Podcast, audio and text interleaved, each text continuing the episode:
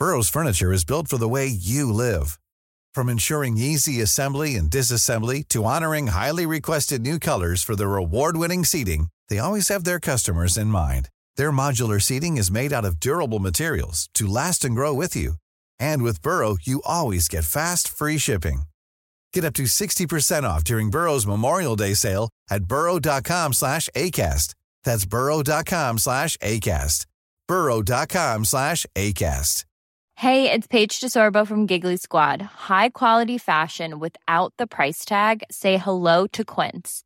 I'm snagging high-end essentials like cozy cashmere sweaters, sleek leather jackets, fine jewelry, and so much more. With Quince being 50 to 80% less than similar brands.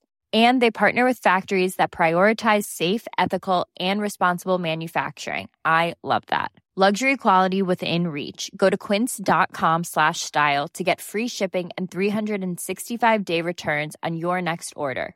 Quince.com slash style. This is Eat, Sleep, Work, Repeat, a weekly podcast on happiness and work culture. Hi, this is Eat, Sleep, Work, Repeat. I'm Bruce Daisley. First episode of the year. I thought I'd kick us off with something uh, just to to go into a bit more depth about how we can reinvent work. So during the course of last year, there was a series of I suppose about 30 podcasts where we learned different things about the way that work's evolving, the the way that we're reinventing work. And during the course of those things, it became clear that these uh, over the, the, the, last 10 years, we've added more and more to work. And now we're reaching a stage where sort of work feels overwhelming. So, myself and a former guest of the show, Sue Todd, uh, put something together in October. Partly to promote our event Culture 2.0, and that was the new New Work Manifesto. And we thought we'd go through that today. So Sue's joining me today. Hello. Hello there. And uh, we're going to spend some time, I think, going through this eight point manifesto. And uh, firstly, Sue, is it worth saying why we did this manifesto? I mean, I guess it was kind of um, in response to a little bit of pressure and a little bit of feedback from people just saying, especially to you, I guess, uh, what are the conclusions? Are you reaching any conclusions? Kind of what are the findings of all of this, all of these chats, all of these books, all of this science, all of this insight? Uh, and it's like a start for 10, a discussion point on potentially the eight things that, if adopted by businesses or individuals or teams within businesses, would make a disproportionate difference to some of the overall headings around stress and productivity challenges that everybody seems to be facing. So it's a kind of discussion document, start for 10. If you did these things or a handful of these things, we believe believe, based on what we've learned, read, seen, and heard, would make a disproportionate difference. Yeah, and and there was some feedback. We'll go into some of the feedback later on. I think there's some feedback saying none of this felt revolutionary, and actually yeah. that was almost the deliberate intent, right? It was like, where can you get from where we are in 2017 to where is a first step in 2018? How can we sort of make a single step? So it's I, I, don't think any of this is going to feel revolutionary. no, it? no, I don't think it is. But I think the problem with uh, these sorts of topics, like our entire lives, is there is information overload on this topic too. So to just have uh, hopefully a sense of look these handful of things if you changed habits or managed to introduce them into your business we think would make the biggest difference. I think it's really helpful. Otherwise you know even i feel a little bit like where do i start on improving my productivity my team's effectiveness? You know which of these things to adopt which to ignore? So i think you know it, it's kind of an edited um, sense of these things would probably help. Yeah. And so I'll give a shout out. All of the stuff that you're going to hear today is on a specific website. So it's not the, the regular website for the podcast.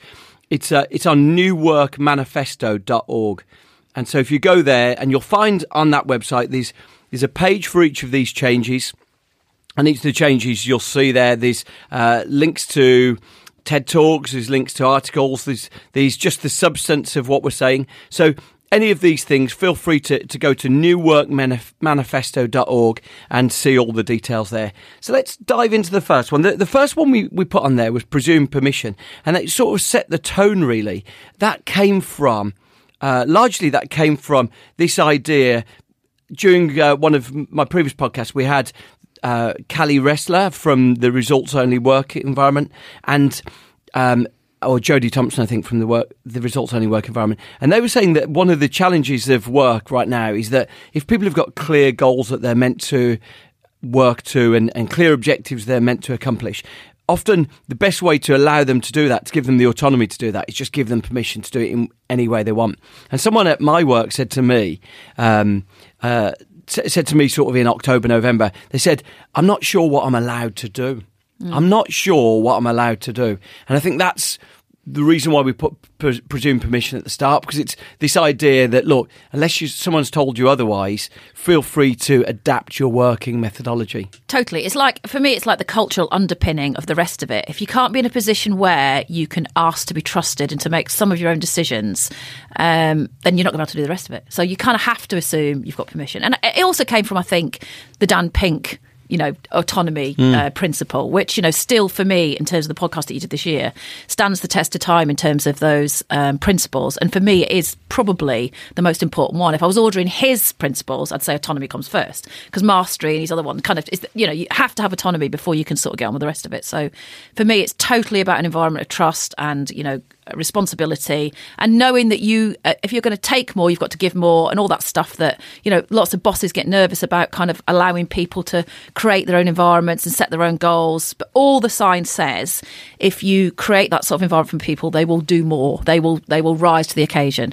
Um, so that's why I think it's so important as a sort of cultural underpinning for the rest of it. Yeah, the thing that really stuck in my mind when we when I was talking to the the results only work environment team is that they said that anytime they went into an environment, they had to do this thing of getting sludge out, and it's basically those those gentle, almost. So often well intentioned but passive aggressive comments like "Where have you been?" Uh, You know, Yeah. half day. Yeah. You know, home time already is it? And so those those gentle things, and they called that sludge. Yeah. And they said getting sludge out of the working environment was one of the biggest things because I think quite often we all find ourselves in a situation where you've been up late working, you've been doing something, you're getting into work in the morning, and you might be running late, and you just already Panic. anticipating the comments that people are going to make. yeah yeah a very slight sense of panic that you know you're going to have to explain why you're Yeah, in at 920 yeah. rather than 529 Yeah.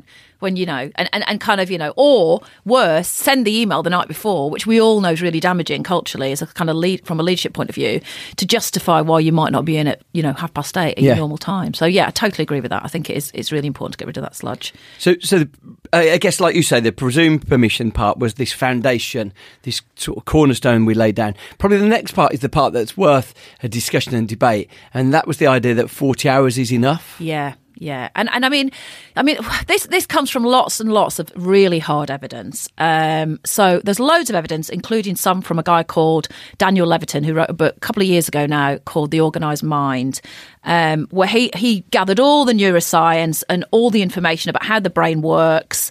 How cortisol is released when we switch tasks, how dopamine affects anxiety and exhaustion, etc. And basically said it's it's definitely enough to kind of work 40 hours a week. That was his absolute max. And I've seen loads of research since that actually says we're we're pretty much only effective, highly productive for about 2 hours 53 minutes a day. So it kind of it, it resonates with me because it, it's also related to the point that Cal Newport made in the podcast he did with you Yeah. around deep work. Uh, and lots and lots of work that's been done in Australia, in the US, and in the UK. I've seen some in Sweden as well that says pretty much there's about three hours a day where we're very productive. Yeah. And assuming you've got some other work around the edges that's not core primary activity, i.e., email, meetings, and stuff that's just kind of, you know, uh, te- team uh, engagement work, that six hours is actually plenty. So there's, there's quite a big contingent in the Nordics, I think. I've seen loads of research out of Sweden that says six hours is a, is a really good working day and it has uh, a marked impact on reduced stress, reduced anxiety, and productivity. Uh, and they've done They've done work in Sweden, I think, both in uh, white collar and office environments and knowledge economy environments, but they've also done loads in kind of blue collar. They've done loads in care homes and loads with nurses, where again, they've just shown that both kind of, you know, in a slightly more um, physical environment and, and, and an entirely mental or creative environment, six hours is absolutely plenty. So Yeah. 40 hours was our cap, I think, on this, based on what, you know, the neuroscience says. But, you know, I, I'd advocate less personally. Yeah, absolutely. I, I think the thing I saw was that the capacity of the human mind. So, so Daniel Levitin says specifically in his book, he says something like human attention is a finite resource, right? Yeah. That, you know, there's a capacity to it. Yeah. And I think what I saw was the maximum the human mind can accomplish is 55 hours. But the gap between 55 hours and 50 hours is so small, you'd be crazy to, to do that incremental, um, that incremental amount. And I guess you'd say, well, like a time to do 50 or 55 hours might be when you're cramming for exams, when you're on Yeah. deadline, when you're really desperate. But if you're pushing yourself and you, you're going flat out at the capacity of your mind all the time, Yeah. the thing that gets crowded out is creativity. And there was some brilliant thing in, in Alex uh, Soojung-Kim Pang's book, the uh, Rest, that he wrote. The, he, he looked at these people who were doing an exercise. I think he was referring to someone else's work. He looked at people doing exercise and they gave the exercise to, to multiple groups of people. And they gave it first to, to people who were going to follow one uh, pursuit of the exercise by another repetition of it. Then they gave another group who were given the exercise, then a rest period, then the exercise, and then they were given uh, they they gave it um, the exercise, then a period of sort of like low level distracted entertainment, then the exercise, and those were the people who did best on the creative exercises. Yeah. largely because we tend to do best when we've got like downtime, Mm. we're just doing other things. You know, my best ideas come when I'm running. Yeah. Just what when you're doing other things, that's when the creativity comes. And this idea that you know there, there was this tweet from Nathan Hubbard before Christmas. Oh, I saw it. I right, saw okay. it. Which was the idea. I think I'll read it, but the the idea that he said that you know effectively the gap between Christmas and New Year was a massive opportunity to work harder. yeah. And I, I think, I mean, I- I'll, I'll sort of, I'll give it here. He's, he basically said, Nathan Hubbard said, whatever you're hustling for, take note. Most people, companies, are shut down uh, until 2018. That means you get two extra weeks to outwork your competition. That's 3.8% more time. For perspective, Usain Bolt won his gold medals run, running 1.2% faster. These two weeks are a gift. But it definitely got a response. Oh one. man, yeah. I mean, if, if anyone wants to look back at that thread, it's actually really interesting because I thought really pleasingly most of the responses to that were, for God's sake, have a rest, go see your kids. There's no science to this whatsoever, and actually, you know, promoting that sort of machismo, overworking is unhealthy for not just you know individuals but for the economy as a whole. So I thought the responses to it were really interesting, including I think like Cindy Gallop just said, "Oh fuck that." Worth worth disclosure. I do know Nathan, and uh, he's a good guy, and, and and he's I think he's working on a startup right now. So I can understand that the place he's currently at, that it's probably sort of a good opportunity for them to try and get that going. But yeah, um, I think you know there was a response from Buffer saying that look we're closed down and we've Yeah. tried to work people. For me as well, that period we've we've passed it now, but that period between Christmas and New Year, there's no, there's almost It's the only time everyone's off. that's right. Yeah. I I heard a brilliant thing when we had um, when I had Ben Waber in from Humanyze, and he had this thing. You know, like American companies normally have two weeks vacation and maybe a little bit more, Yeah. and he, they have a scheme where, which I thought was brilliant for both. But that, both sides, let me explain. Which was you get half price vacation if you take it in two weeks in August. So, so specifically, if you want that that two week period off in August, you can get it off with one week's holiday leave. Wow. And the idea behind it is that basically everyone needs a break. If everyone's off at the same time, actually re-energizes the company. Mm. That that sort of constant thing where you've no one's obtainable through July and, and August actually damages the company to some extent anyway. So he said, look, hopefully up to you, but if you take your vacation then, we'll give you your half price. And he said the benefit is he stays at work at those time and reads books. Wow. He said because when otherwise you get time to read books, but all your meetings disappear, all the sort of the, the reflective time that we never get time for, he uses it then. And I thought that that's a brilliant idea. It's Yeah, far better than the machismo of, of Yeah. cancelling Christmas. Yeah, totally, totally. I mean, I think we're only just uh, beginning to really get a head around the fact that your brain needs a rest, uh, which, which sounds really obvious. And, you know, we've known about anxiety and stress for a long time. But I think in a business capacity, I think we're only at the edges of realizing that, you know, there are signs of tiredness and therefore, you know, being less effective, particularly around creativity and ideas and sort of deep work, that, you know, um, we, we completely understand from a physical point of view. Um, and we're only just getting our head around. You know, if you've done three hours of really concentrated work, Um, but you've also then had five hours of kind of task switching, an activity that we know just makes the brain tired because you, you know, you're you're running out of chemicals, you're over producing cortisol, and you're tired. Then you know, a sleep and b time away, whether it's the whole weekend. You know, we, we included the digital Sabbath in our manifesto, which I think is really key, uh, or the two weeks at Christmas, or any of those kind of opportunities to genuinely switch away from that that work and do something else that often as you know all the evidence suggests leads to great ideas generation as you said when you're Yeah. running when you're cycling when you're doing something completely different when you're reading a book uh, we're, we're only just beginning to get our heads around how massively important that is and how much of a competitive advantage it is actually Yeah. to have a culture that runs like that and how much of a disadvantage it is to um, run on empty constantly if you're encouraging 50 60 hours a week Yeah, we've just got the wrong icons, haven't we? In, in Alex um, Sujung Kim Pong's book, he talks about Charles Dickens. Charles Dickens wrote 13 novels, 200 short stories, edited a weekly magazine, and didn't work afternoons. Yeah. And like you know, he, he basically he filled his day with walks, with with reflection. In fact, he also mentions in his book. Um, Professor Crick and the, the founders of DNA, most of their discussions and ideas were in the pubs of Cambridge. Yeah. So they'd do their work, then sort of go and debate and Couple reflect in these. this day. port. Yeah, that's right. Good. Yeah, well, you mentioned the digital Sabbath one there. So, so that was another, which I think probably is on the same lines. Totally, totally. I mean, you know, again, I think even going back five years, I was probably a bit more guilty. And I think, you know, there was definitely more of a culture of people emailing at the weekends and, you know, sending stuff. But we now completely understand how much panic and fear, I think, for a number of employees that sets off. Um, so, I mean, it's totally related again to the 40 hours is enough and having rest and proper escape from things. Um, it's the science is the same, but I guess it's a much more regular thing. So, I mean, you're kind of saying every five days, let people have, you know, at least 36 or 48 hours without an email, without having to re engage in work. It's the, it doesn't matter if they don't do anything about it, they're already in.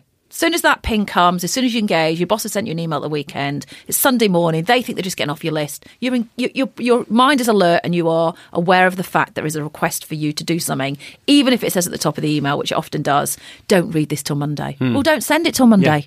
You know, I think the new strategy for loads of people that I know who who who like occasionally on their downtime, maybe on a Sunday at four o'clock, doing a little bit of work, is just save them. That's what I just do. draft That's them. I do. You know, I sometimes work on a Sunday when I've got an hour and a half because I think if you've got kids and you've got hobbies at the weekend, you often just think, well, they're not here for an hour and a half. I'll just I'll clear something. Just save it in your drafts. Yeah. it's a And- really simple tactic. And, and normally, so you know, I think all of these changes need to come from bosses, right? So Yeah. you know, the, you can't you can't have team members saying that they're not going to do it. No. uh, e- weekend emails, and then the boss weekend emails. Yeah. So you i immediately these things have to come from the top or from the the layers of the top. And normally, when you go and chat to bosses and you ask them about why they sent it, they said, "Oh yeah, yeah, I didn't want anyone to read it just then. I was just clearing emails." Yeah. And I think you know, unfortunately, because emails so binary and actually so simply constructed. Yeah. It doesn't have any nuance to it. That it has to be the the onus has to be on the sender, Yeah. not the uh, the recipient. Totally. I mean, it fits into the same camp for me as most sort of leadership challenges, which are,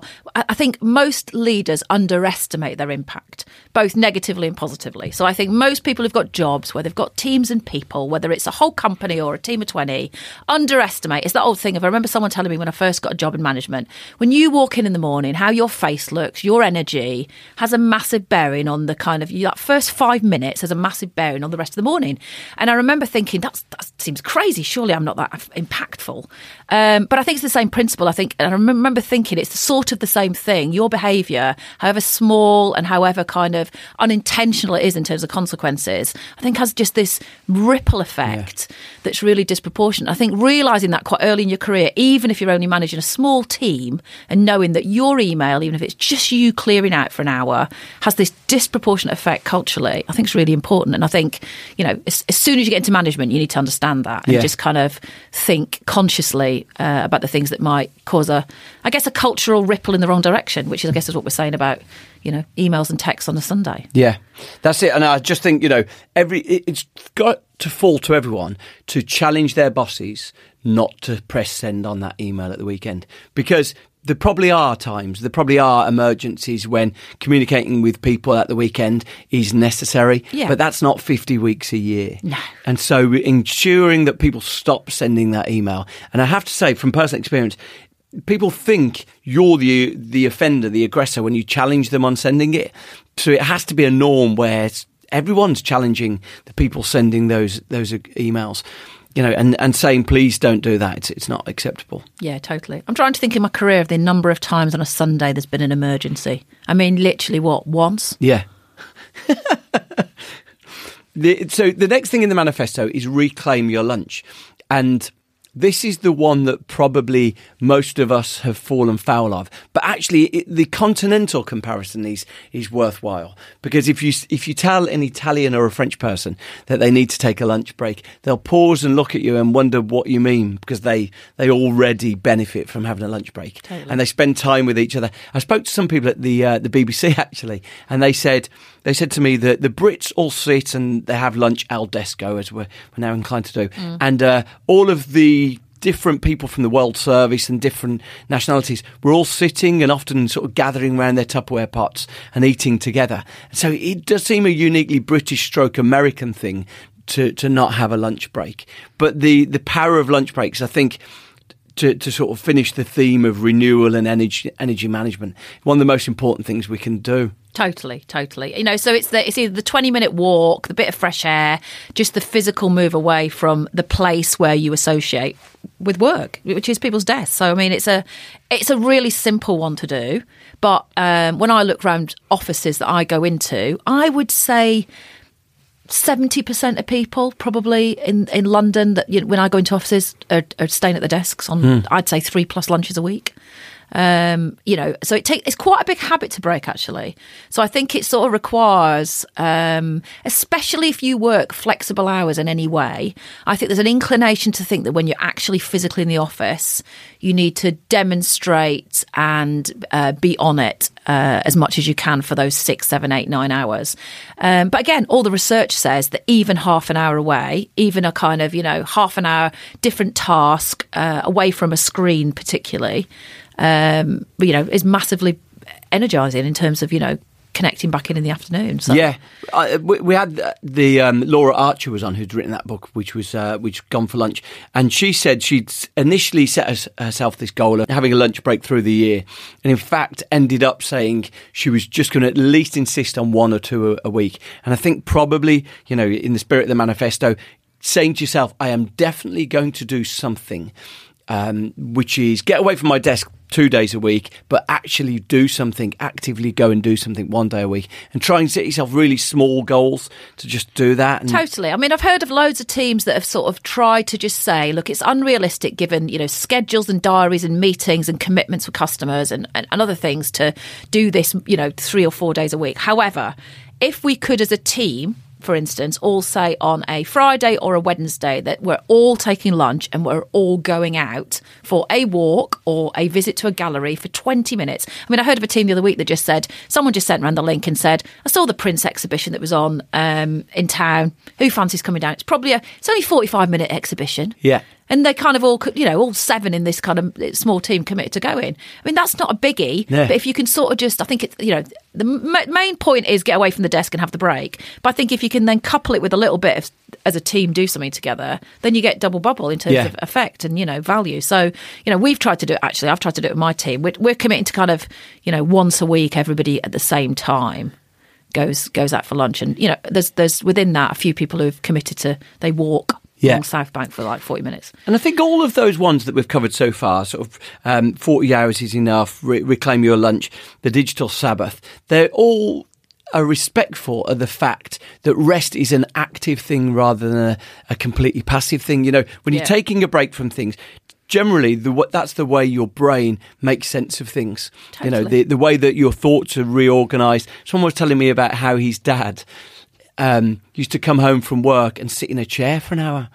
And Yeah. no stimulation, no TV. Yeah. It'd be borderline sort of incomprehensible now. Yeah. But just used to stare at the wall, just organising his thoughts. Totally. And probably the thing that probably the volume of thoughts is significantly higher now. The volume of as to Daniel Levitin's point, the volume of distractions and attention is significantly higher, and yet, yet we're not taking any time to organise what's going on in our brains. Totally. Well, if you layer in, which we didn't really go into the manifesto, the issues around sleep, which you know is really well documented. I think you know Arianna Huffington and Thrive and all the science behind sleep is also you know that's the ultimate rest in the day, which you know every single piece of evidence says hardly anyone can survive on four hours sleep a night in terms of as, a, as an ongoing commitment. You know, everybody can do it once, everyone can do it twice, everyone can cram for exams, everyone can do it before a big event. But you know, as a sustained way of kind of operating effectively, it's it's no use.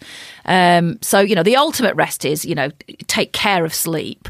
But I think you know for the other you know 18, 16 hours a day you're awake, you need re- you need populated rests as well. Um, and it's your clearly it's your brain that needs the rest. You know, it's it's, it's overloaded.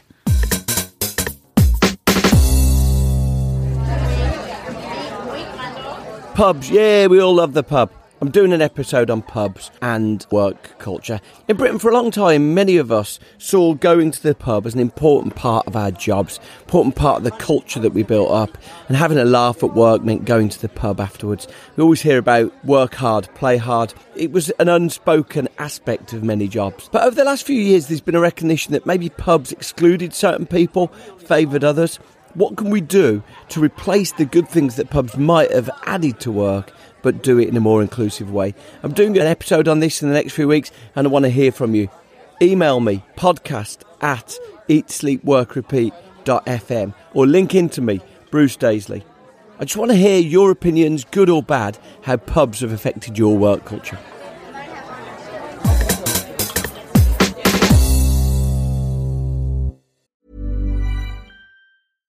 Flexibility is great. That's why there's yoga. Flexibility for your insurance coverage is great too. That's why there's United Healthcare Insurance Plans. Underwritten by Golden Rule Insurance Company, United Healthcare Insurance Plans offer flexible, budget friendly coverage for medical, vision, dental, and more. One of these plans may be right for you if you're, say, between jobs, coming off your parents' plan, turning a side hustle into a full hustle, or even missed open enrollment. Want more flexibility? Find out more about United Healthcare Insurance Plans at uh1.com. Many of us have those stubborn pounds that seem impossible to lose, no matter how good we eat or how hard we work out. My solution is PlushCare. PlushCare is a leading telehealth provider with doctors who are there for you day and night to partner with you in your weight loss journey. They can prescribe FDA-approved weight loss medications like Wegovy and Zepbound for those who qualify. Plus, they accept most insurance plans. To get started, visit plushcare.com slash weight loss. That's plushcare.com slash weight loss. Hey, Dave. Yeah, Randy. Since we founded Bombas, we've always said our socks, underwear, and T-shirts are super soft. Any new ideas? Maybe sublimely soft. Or disgustingly cozy. Wait, what? I got it. Bombas. Absurdly comfortable essentials for yourself and for those facing homelessness. Because one purchased equals one donated. Wow, did we just write an ad? Yes. Bombas. Big comfort for everyone. Go to bombas.com slash ACAST and use code ACAST for 20% off your first purchase. So we're sort of halfway through the manifesto. Um, the, the the next few are, are rather different. So the the next one up is give us room, give us some room, and and the idea behind that really was a reflection that most of us find ourselves in open plan offices where the the struggle already of the volume of demands upon us is at record levels. But then, in addition, we're con- we're constantly distracted and constantly given demands. And I guess this reflects the um, the the presumed permission one because often the way that people are going to survive in an open plan environment is going to be given permission to go and sit in the coffee shop across the road yeah. or occasionally work from home for an hour and a half. Yeah. You know, Cal Newport talks about this monk mode morning, the idea that maybe twice a week you have 90 minutes at home before you get anything done Mm. and trying to permit people to to thrive in an open planning office. That was the idea of that. Yeah, totally. I mean, you know, this is this is about removing distractions and enable having enough mental and physical capacity to think deeply or to do concentrated work, isn't it? I think. Yeah. Um, so you know, loads and loads have been written about you know the challenge of open plan offices. The businesses and the and the environments that seem to get it right have a combination and seem to know that culturally it's important to have banter and chat amongst teams and opportunities to do that where you're all physically in, but that you really do need physical spaces, whether it's your commute, whether it's as you say working from home home or whether it's pods and breakouts that you know enable you for a good you know hour and a half, two hours to have uninterrupted time, and that in that two hours. And if you go back to the research I talked about earlier that says in the UK we're pretty much at maximum efficiency for two hours, 53 minutes a day, then, you know, if you carve that time out, you know, a couple of mornings, um, you know, a couple of mornings a week, um, in a really concentrated way away from your away from the open plan office, then you kind of, you know, you've you've had a great day. You've had a great day, and then your other five hours can be committed to some of the kind of what we call non-primary activity. You know, clearing your emails, making sure you're at, you know at the right meetings at the right places, and interacting with people. But you know, that two hours fifty three minutes, or like you say, ninety minutes, where you can just do deep work. Uh, it's immensely satisfying, and we know as human beings, our brains as mammals work really well for that length of time, and then they need a break. Yeah. I saw I saw two brilliant things about. Um, there was something in the press just before Christmas talking about the new Apple building, and at the moment they describe it as in beta, beta, Yeah. and of course they do. So, uh, so they say they're not going to comment on any of the things, but they say that a lot of their engineers, a lot of their program, their their um, their designers have complained that the new open plan floors that they're in are not productive for getting work done. And there was also an article in November about the Nuffield Institute Yeah, down yeah, by Pancras. Yeah. Which is a beautiful building, Mm. but it's got an open plan floor plate of uh, 3,000 people. And they say the noise is so overwhelming, Yeah. people feel like they're getting nothing done. Yeah. And if you think about that, I mean, you know, the assumption being that, you know, scientists or engineers or people who have those slightly more academic jobs are the people who need quiet time. Uh, But but everybody needs quiet time. Everybody needs uninterrupted time. It Doesn't matter what task you're on. But, you know, particularly, you know, creative tasks, just thinking tasks. Everybody needs it. So I think, you know, th- the, the Nuffield is a shame because, it, I mean, architecturally it's beautiful, but I'm, I'm sure they'll find a solution to it. But, you know, 3,000 scientists are at the cutting edge of trying to solve world illnesses and problems, you know, claim that they can't work in open plan offices, and then, you know, that the same is true for all of us. And I Yeah. think it's a great example of just kind of, you know, accepting that everybody needs spaces where they can work uninterrupted for concentrated periods of time. I wonder how it's going to evolve, you know. So I, I, I loved the chat with Bjarke Ingels and him talking about how teams would self organise and build their own walls between Yeah, things. yeah. That's definitely possible when you've got the, the second biggest, third biggest company in the world, but probably not possible for most of us. And I wonder if there will be a return. For me, like the perfect team size is always around 30. And, Mm. and I wonder if there will be the opportunities for other teams to reorganise. I don't think it's that hard to th- to to to think about um, really effective breakout pod spaces in open plan offices. I mean, the offices that seem to do it really well just seem to completely understand that you need multiple spaces that can be booked for you know periods of time where one person can go in. They're not meeting rooms. I think that's the difference that I've seen in offices lately. Instead of there being you know breakout meeting rooms that assume if you're not at your desk, then all you need to do is be in a meeting. Well, I think there's now a, a acknowledgement that no, the third space in most offices that's most needed is a single pod space, Right, yeah. so that lots of people can go and be completely quiet for ninety minutes uh, and not be in a meeting. And I think even three, four years ago, there wasn't there weren't that many offices that accommodated the need for just quiet pod spaces. I mean, I remember the first time I walked into one in London. I think it was in an ad agency. I remember thinking, you know, it's probably five years ago. I remember thinking they looked like a telephone box, you know, like an old kind of place you'd go and make a private call. And maybe that's what their intention was. Maybe they thought actually people need private calls occasionally. But now you can see people in there working for you know an hour and a half, where they clearly just think, you know, I- I'm, I'll be back to my desk later, and that, and I'll be fine to do my kind of non-primary activity on my emails in the open plan office, and then I'll go into meeting rooms where I interact with other people. But for this 90 minutes or two hours a day, I've got to get this report or this idea or this pitch or this document, you know. Developed, and I can't do that in either Yeah. of those other two spaces. It's where I feel like the tools given to people to work aren't yet at pace with the with the needs that people have got. So that you know you should have the ability within your email to send emails very easily that will only send on Sunday. And in addition, you should have the, the ability with your email to pause it all for 40 for 45 minutes, 90 minutes so you can get stuff done. Yeah. Because the the distraction that we've all got, the distractibility that we've all got sometimes is the downfall, isn't it? But, but that's because, I mean, essentially that's because all the software and the technology is fighting for our attention. Back Mm. to Daniel Levitin's point about attention being finite and kind of it's, that it's the scarce resource that we have to self manage. Everything defaults to can I have your attention, doesn't it? So the office environment defaults to can I have your attention? from colleagues and from people across the other end of the uh, office or from people sitting opposite you, all your phone, your your laptop, everything, all the defaults are pop ups and notifications to say, look at me. So I think you have to override all those defaults, both in terms of your own habits, but also the technology, and set them all to the opposite.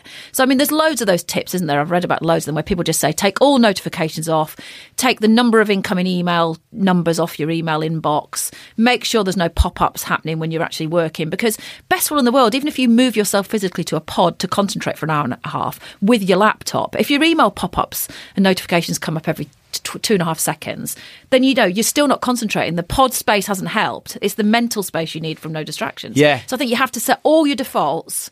Which is slightly irritating because then when you get away from work and you do want to see your notifications, you have to set them all back again. So I think you're right. The technology hasn't kind of enabled us to kind of set them in a way that says, I'm all right for being interrupted for this six hours a day, but for this four hours a day, I don't want to be. So please, can I set all my, you know, social media feeds, my email feeds, everything to this pattern, and I'll change them at the weekends maybe. But but you, you have to make a concerted effort Yeah. to to do it, and I think you have to be really active in uh, overriding the defaults, which I think is why it's hard.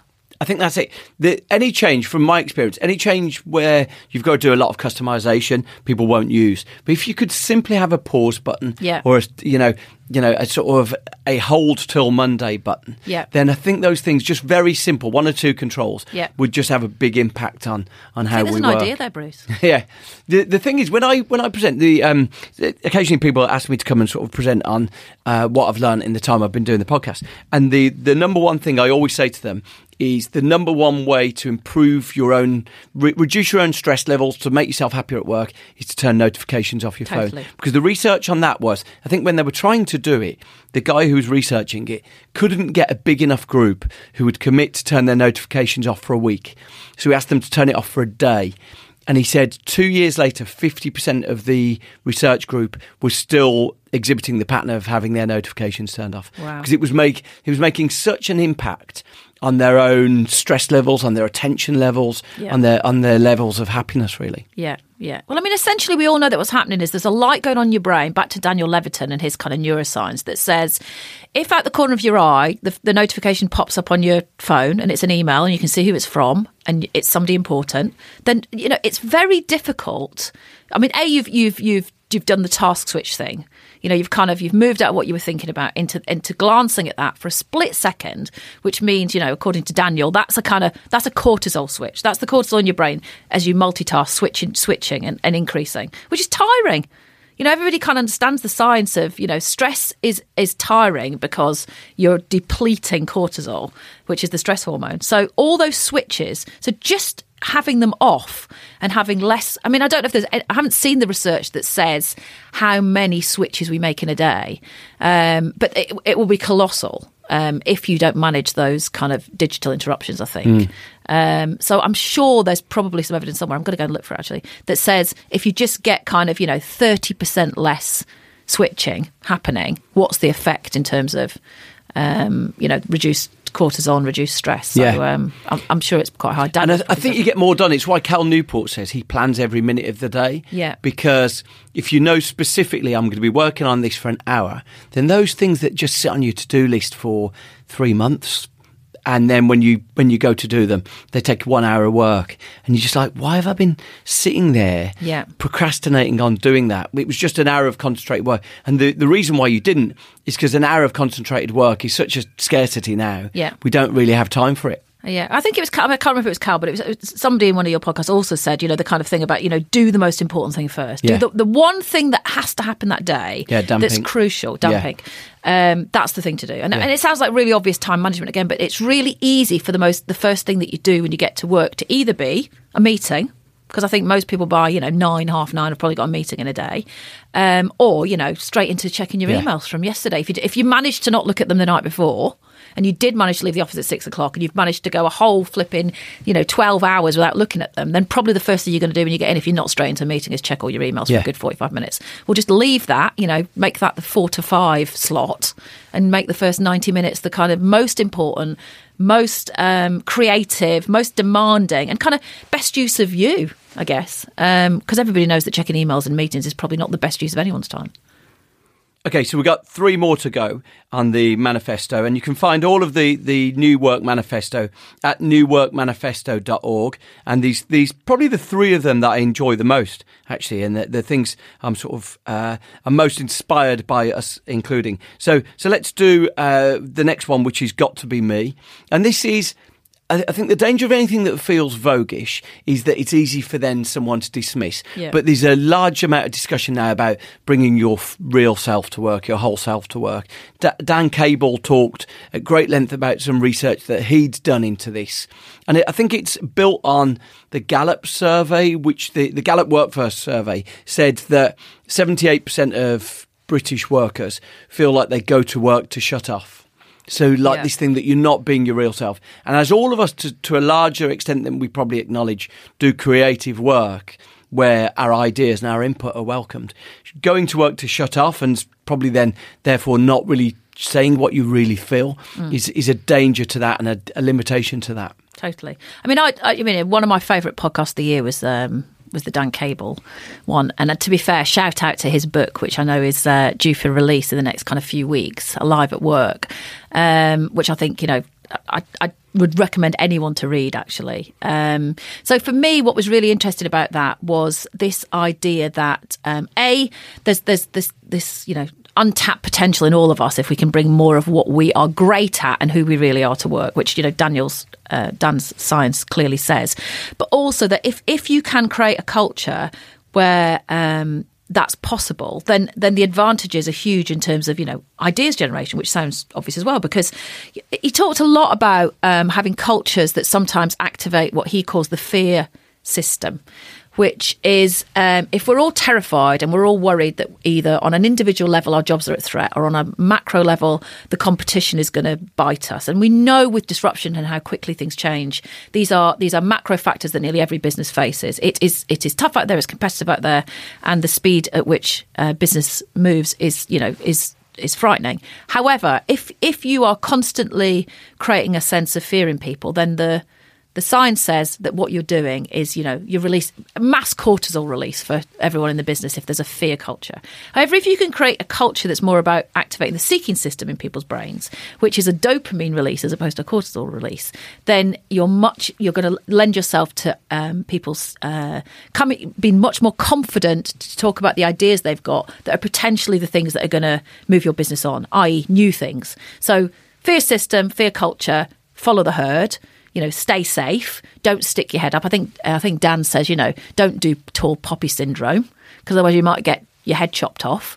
Uh, if you can activate if you can activate seeking systems in people, you can create a culture where you know that's activated in individuals, which essentially is saying be yourself.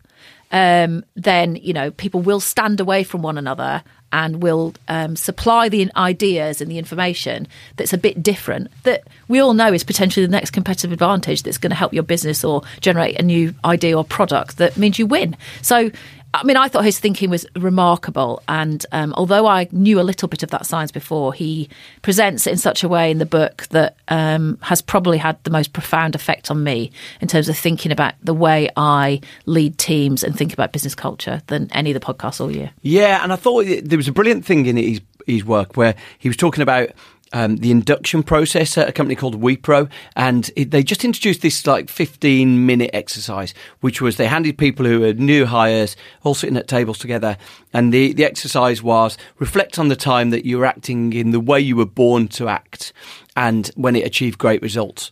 So, and it, I think the the text. The text is, is up on the, the New Work Manifesto website, but the, the text is just these very simple two sentences, and the impact was amazing. The one year retention of those people who'd gone through the exercise was 58% higher, and the customer satisfaction of the people, so they were call center workers, went up from 61% to 73%. So this, as Dan said, if I could show you something that would increase 12 percentage points, about 20% increase uh, in customer satisfaction, then you'd do it full stop. Yeah. If I told you it was a 15 minute exercise that cost nothing, then what's stopping people doing it? And it's this strange thing that uh, a lot of us, even when presented with the evidence like this, we still think yeah, yeah, we won't do that in our own businesses. So, so I think the intention of saying "got to be me" is just inviting and encouraging people to think about how they can they can permit those things in their workforces. Yeah, totally. And I, th- I think the, the challenge culturally is I think we're sort of used to thinking that having a having a defined effective culture means a set of ground rules or values or principles about how it is to be in that environment which i think you know there is there is definitely um, truth behind. But i think the tough thing for leaders is saying there's a way we do things around here which is your culture but then within that enabling people to be themselves and allowing for difference. And so at one level that's that's really obvious stuff around diversity debates, which you know, and inclusivity debates, but and, and not just around gender and colour and sexual orientation and everything else that we we see all the time being written about as being challenges in in modern businesses, but actually in terms of thinking and being and what each individual can offer and bring to a business, because the the, the evidence. You know, and Dan, you know, writes it brilliantly in the book. Is overwhelming that if you can create an environment where people can bring, you know, even seventy or eighty percent of themselves to work, then you'll get an advantage. The the last couple, um, the the next one is the only way is ethics, and that was especially relevant, I think, in 2017, where there was a series of episodes. Well, from the start of the year, the um, was it the Susan Fowler letter? Was Susan Fowler the, the person responsible for the Uber letter, and and um, and largely was I think credited by a number of organisations as being the most impactful.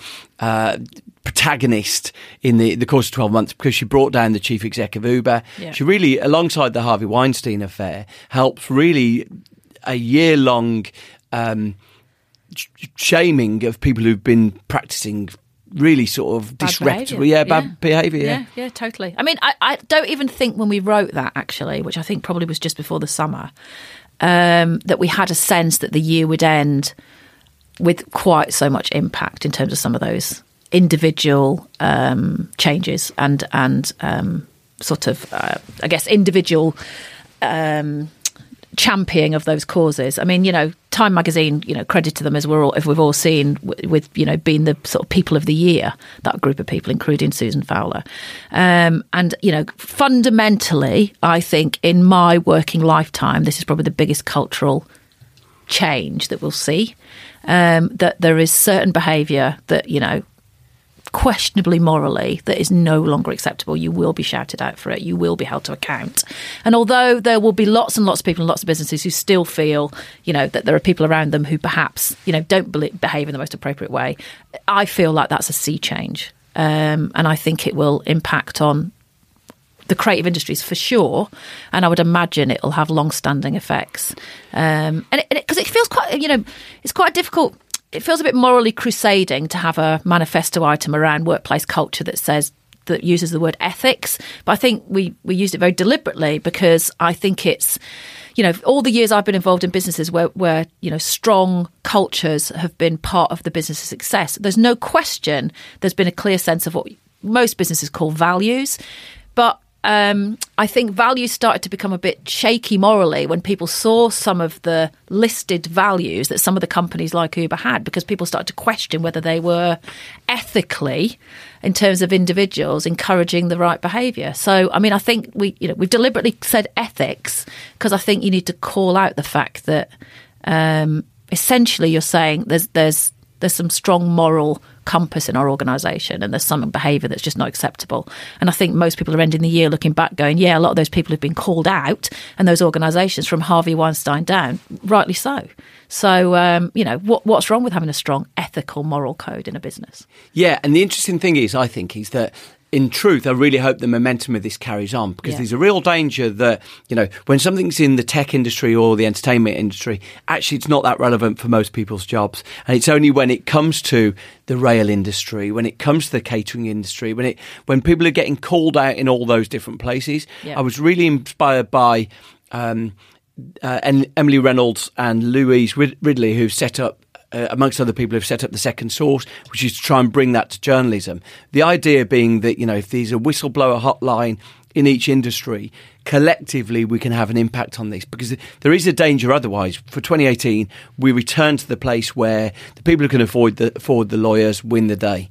And ultimately, you know, the reason why Harvey Weinstein in the entertainment industry prevailed so long is that he had the most expensive lawyers. Yeah. And he could set private investigators on people, he could disparage people, and ultimately resources win. So I, I really do hope that next year we don't see a, re- a retraction of that ambition, you know, um, ambition really to overturn the system. I hope it continues. Yeah, totally. I mean, I think you know it's been so well documented. I can't do it justice as much as Moni, the journalist, have written about. it, But essentially, it's about power.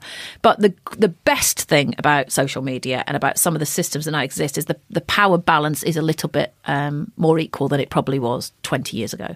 So you might not have the money for the lawyers, and you might always be outgunned by you know a top you know, Hollywood executive or the equivalent within the rail industry. But the reality is you have got more power than you ever had in terms of, um, you know, being able to call out bad behaviour, I think. So, um, I mean, I agree. I th- and I think it's a, it's a profound change and I think it's a really welcome one. So building businesses on ethics, you know, and, and actually proudly professing that because I think the the more proudly we we have businesses standing forward saying we we judge ourselves by this moral code, then there's the more opportunity for people to call them out on it if they don't live up to those those ambitions and aspirations. So you know, it, it shouldn't be, it shouldn't be important to say businesses should be ethical, but I think it's probably more visible than ever before in 2018. Yeah, totally, totally. The final one we had down here was was to laugh, and that uh, and actually a, a lot of my inspiration for that was that I I presented somewhere and someone came up to me.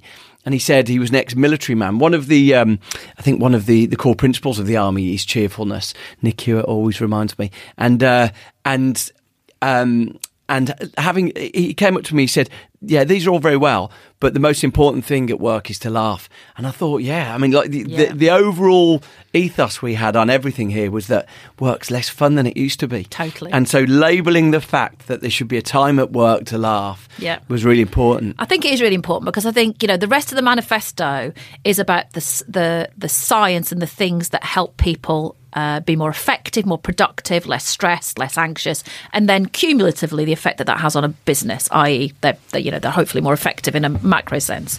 But the reality is that you know um, most of us make most of our decisions in terms of where we spend our time by things that are actually just fun. Um, so, you know, the rest of them are quite worthy and scientific, and I'm sure there's some science about fun at work as well. But the reality is that, you know, if you just ask people on a very simple anecdotal level, the best places they've worked, that have had success, where they felt they've been part of a team or a or a whole organisation that was um, successful and the, their best sort of you know time in their working lives, they'll talk about the fact that it was a good laugh. Yeah, it, and it's It's true for me. You know, I'm sure it's true for most people that, you know, the place where you had the most fun, either your individual colleagues around you, you know, you're just, you know, able to have fun at work. Yeah, there's some brilliant stuff I read about Bear Stearns, and Bear Stearns was this machismo-filled organisation, one of the sort of the big trading houses, and their their culture was we make nothing but money, and they celebrated the fact that they were just focused on the end goal. Um, in fact, uh, I talked about it with John Kay in the Obliquity episode, and uh, they were very focused on that. And it, and one of the downsides of that was that there was no cooperation at all between people because people felt like, well, I'm just making money for my clients and my portfolio. And so consequently, because there was no cooperation between people, no laughter, no discussion, people didn't even acknowledge each, each other in the hallways, that when they started to behave unethically, it, it was like a contagion. And ultimately, the, there was no collaboration, there was no cooperation, there was no laughter the the whole organisation collapsed because it just wasn't built on a spirit of teamwork and collaboration and, and effectively sort of ethical self checking really. Yeah. And I mean, the other thing about laughter and fun at work, which sounds really obvious, is it's also, um, it's kind of another form of rest, another form of time away from the serious head down business of business or what you've got to do in a day. You know, 15 minutes which you know might look like time wasting to some people of actually just having some banter and some fun and making light of some stuff and laughing you know is probably mentally uh, as good for you as the stroll around the block. I'm, I'm pretty sure that you know that that kind of the, the laughter and the time away from the concentrated kind of checking emails and the slight fear and stress is, is probably as kind of mentally exhilarating and re-energizing as any of the other tactics actually and any of the other ideas that are in the manifesto you know? Yeah. so it's i think it's really important to have it in there. Yeah, and I think it's that thing, isn't it, where, you know, over the course of the last 10 year, 15 years since everyone got email on their phones, and so consequently, emails grew exponentially because we could send an email even when we're, we're uh, you know, on the tube, we can send emails all the time. So emails have grown, and we've effectively just layered more and more on top of people. You know, there used to be a friction to putting meetings in someone's diary because you used to have to either, either phone them and have an awkward risk of rejection, or you would uh, you'd have to walk over to their desk in like in ancient times and borrow their diary and handwrite it in there. Now you can send a meeting request to someone with the, the lack of friction of, of creating an email. But that So- friction was really helpful because what that friction was about was people being able to say, "What's the purpose of the meeting?" Yeah. Which, which I, I also remember uh, someone I worked for, probably again in my first or second job, who was who was who was brilliant at kind of understanding the balance between work and play and time away and distractions.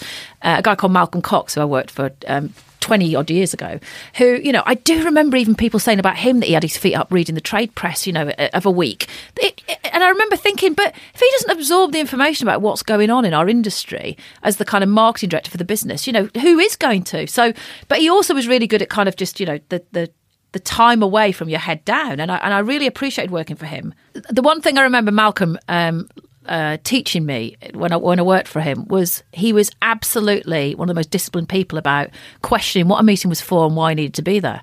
So he relentlessly used to say, if you ever kind of, you know, walked up and said, I need to put this meeting in, what's the purpose of the meeting and what's my contribution? What do you need from me? Um, and actually, that's really gone out of business because of you know exactly what you've just described. The fact that you can just pop it in there, and you know it's it would it would imagine how much time it would take. Although it'd probably be a great discipline to actually email back to everyone who sent a meeting request to you to say, could I just be clear on what the purpose of the meeting is and what my what my role is? But I mean, it would be time consuming to do it. But I bet you half the meetings would disappear out of your diary. Yeah. So I mean, you know, the, the frictionless kind of um, you know email into into meetings, I, I think is a problem. I think it's actually would be great if we could all say, "Can I just be clear on the purpose and why you want me there?" It, it almost sounds. I can almost sense how aggressive that would seem to people to do that, but actually, it's not aggressive. It's just Yeah. good use of your time. I mean, maybe the secret is it's like something like the the buffer. Uh, policy and the, the bus, buffer sense of openness that effectively you try and get as few people as possible to meetings, but you minute them. And so, if anyone says, How was that decision made? they can go and see how the decision was made. So, it's like Yeah. trusting your colleagues, but trying to reduce the burden on them because you don't need to attend to every, every meeting. But what tends to happen in our minds is we, we have this idea that important decisions will be made when I'm not there. So I need to go to all these meetings and actually allowing your teammates and people you work with to make decisions, trust they're doing the right thing. Yeah. Probably is the way that we're going to reduce that burden. Yeah, I mean that's right. I mean I think people go to meetings because they do think I might as well hear firsthand what it is that's expected of me. Because the fear is that someone isn't going to communicate effectively, and you're not going to find out that you're expected to do something. And three weeks later, you're going to miss a deadline. You know, so I think people use it as a kind of you know fear management system to make sure they don't cock up. You know, I might as well be in there as not in there. Um, but you know, I mean, I don't know. I've not worked in many businesses where every meeting gets minuted, but um, I'm sure I'm sure technology would allow us. I mean, there are a couple of businesses I know. I've seen a TED talk by a, a financial business who um, had a culture where they record every meeting, um, literally videoed or audioed every single meeting, board down, and everything available for every every employee in the business to. Was this the Ray hear. Dalio thing? That's right. Right. Okay. That's the- right. The, I can't what the company's block. called. I, I, I'm not sure. It's, um, it's an investment firm, but That's But, right. um, uh, the investment firm where they, they give people scores at the end of every meeting as well. That's right. That's right. So, a, a you need to be on. You know, you, you're going to get some live feedback constantly. But I also know they do film or record every single meeting that happens, and every employee in the business can see it or hear it. Which again, a you just find out how how mundane loads of meetings are actually, and how they're not quite as exciting as you perceive them to be at, at senior level. Which I think um, would be a good thing, and B, it would stop people turning up to things that are actually just a waste of their time. So we're out of time. So we, we've gone through the, the eight uh, parts of the manifesto. Presume permission. Forty hours is enough. Reclaim your lunch. Give us some room. Digital Sabbath, The Only Way is Ethics, uh, Got to Be Me, and To Laugh. Uh, we're really keen to hear your feedback, really. So you can uh, tweet us uh, at, if you search for at Eat, Sleep, Work, Repeat. Um, you can also download the whole manifesto, newworkmanifesto.org, and you can leave comments there. So, really keen, myself and Sue. Um, I mean, th- not, this is neither of our day jobs, but I think what we've tried to do is treat this as sort of like a creative commons thing that anyone can own, everyone can contribute to. A guy contacted me just before Christmas saying he wanted to turn the manifesto into a poster you know, by all means, I think I'd love to see people remixing it, changing it, adapting it. We, we had some good feedback from uh, Matthew Knight before Christmas, who said his feedback was he worked at an, an, agency, a London ad agency, and he said he felt that it didn't go far enough. Yeah. And I think, you know, that's a perfectly acceptable response. Totally. From our perspective, we'd much rather people adapted it, disagreed with it, contributed something that we've missed than than uh, than just treated this as you know this isn't our Ed Stone, this isn't our no. eight eight promises cast in stone. No, totally. And I mean, I think it's I think I think it's a realization as well. I mean, I I, I have adopted uh, and made more of a concerted effort on a few of those manifesto items that I thought I was personally lacking at.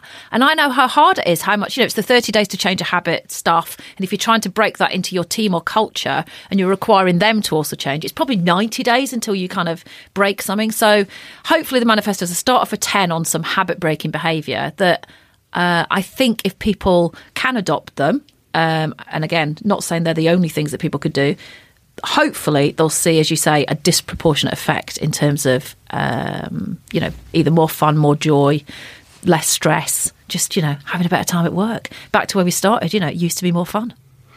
Thank you. Thanks for joining me, Sue, and uh, look forward to receiving your feedback. I'll see you next time.